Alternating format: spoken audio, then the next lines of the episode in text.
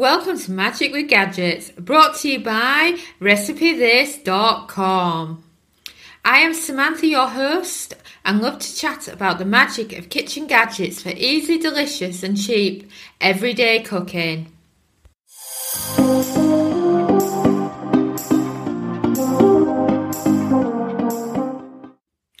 Did you know that we have a free air fryer mini course? It runs for five days, is delivered by email, covers five important air fryer beginner topics, and includes a free PDF and free recipes. Simply head over to recipethis.com and search mini course for full details.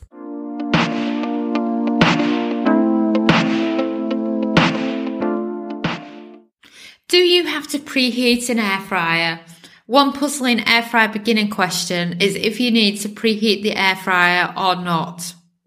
And worst of all, some people will say yes and some will say no. And as an air fryer user of almost 10 years, I always say sometimes.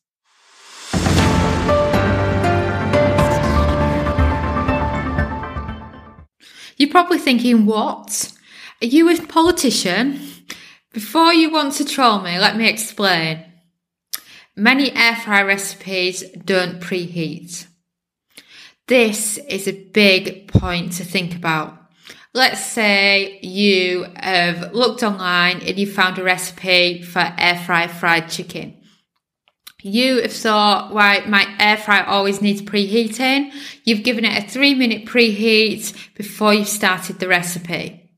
Then the recipe you are following online does not have a preheat and they have cooked it completely from a cold air fryer. And the result is that your air fryer food ends up overcooked because you've done a preheat on a recipe that doesn't have a preheat. And also bear in mind that some air fryers are more powerful than others. So let's say that same recipe you followed, they're using an older air fryer to yourself. And then in the end, you've ended up overcooking your chicken by about six minutes because of the preheat and because of the type of air fryer you have. And then you are complaining and all upset because your air fryer chicken has dried out and you suddenly decide there and then that you don't like air fryers because it's overcooked your food. I know that is a severe example to use, but that happens every single day with people using air fryers.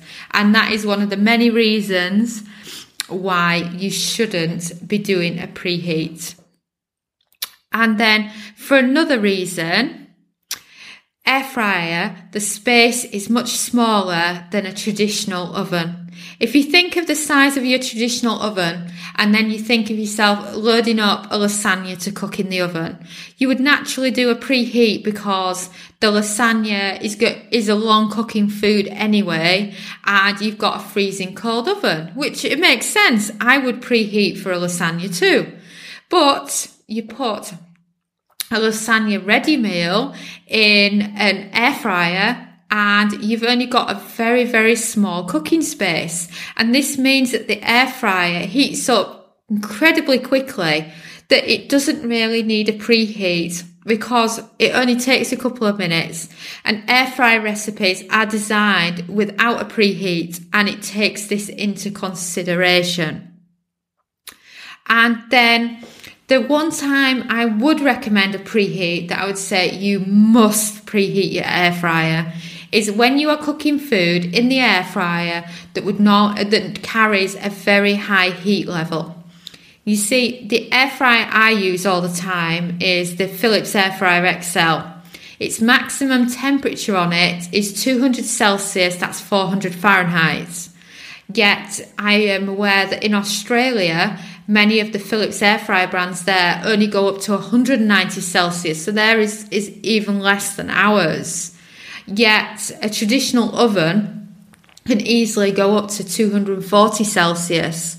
So you're losing yourself a few Celsius in the difference from oven to air fryer.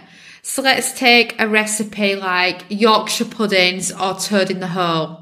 Both of those recipes require an oven to be absolutely smoking hot so that when you place your batter in the oven, it starts cooking straight away and your food doesn't sink. Which makes sense, right? Just like when you're making a pancake on the stove, you want that pan hot before you put that batter in. Well, that same rule applies to the air fryer. And another recipe also applies to is air fry popcorn. You need it to get hot as soon as possible for air fry popcorn so that it will start popping straight away.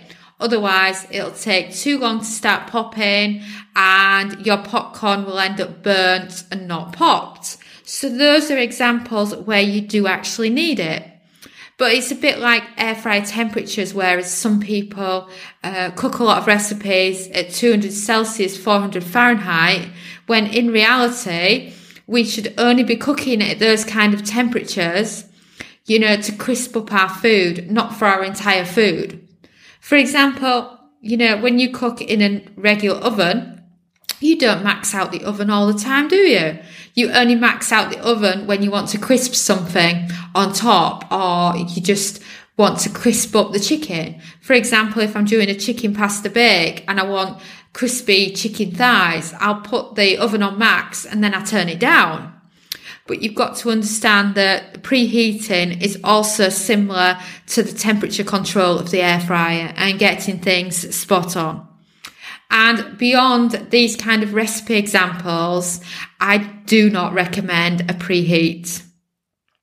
And if your air fryer is preheated, note that if you're following a recipe that isn't preheated, to knock about three minutes off the cook time.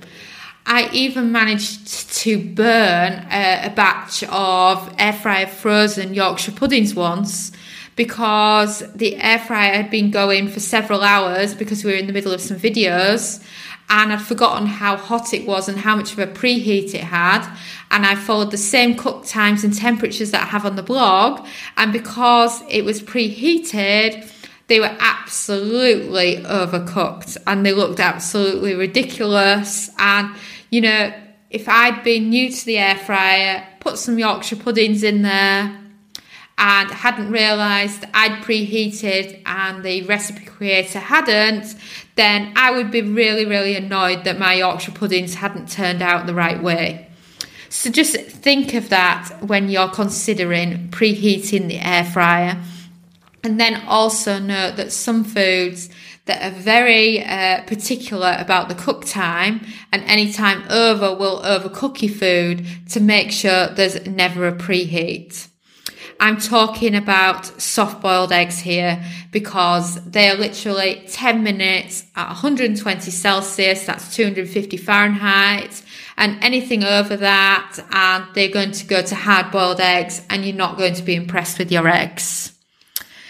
If you do need to preheat, simply remember everything I've mentioned today and just also note that you might have an air fryer that's more powerful than the one the person whose recipe you're following is using.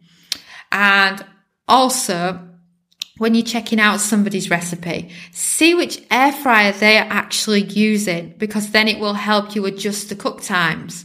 For example, a good idea for a preheat would be if you were using a halogen oven style air fryer, such as the Tefal ActiFry, because with the ActiFry, it's very, very slow. And if you use the preheat, you could speed it up so that it would be more in line with regular air fryer recipes. So I hope that, that clears it up for you and you understand now more about preheating with your air fryer.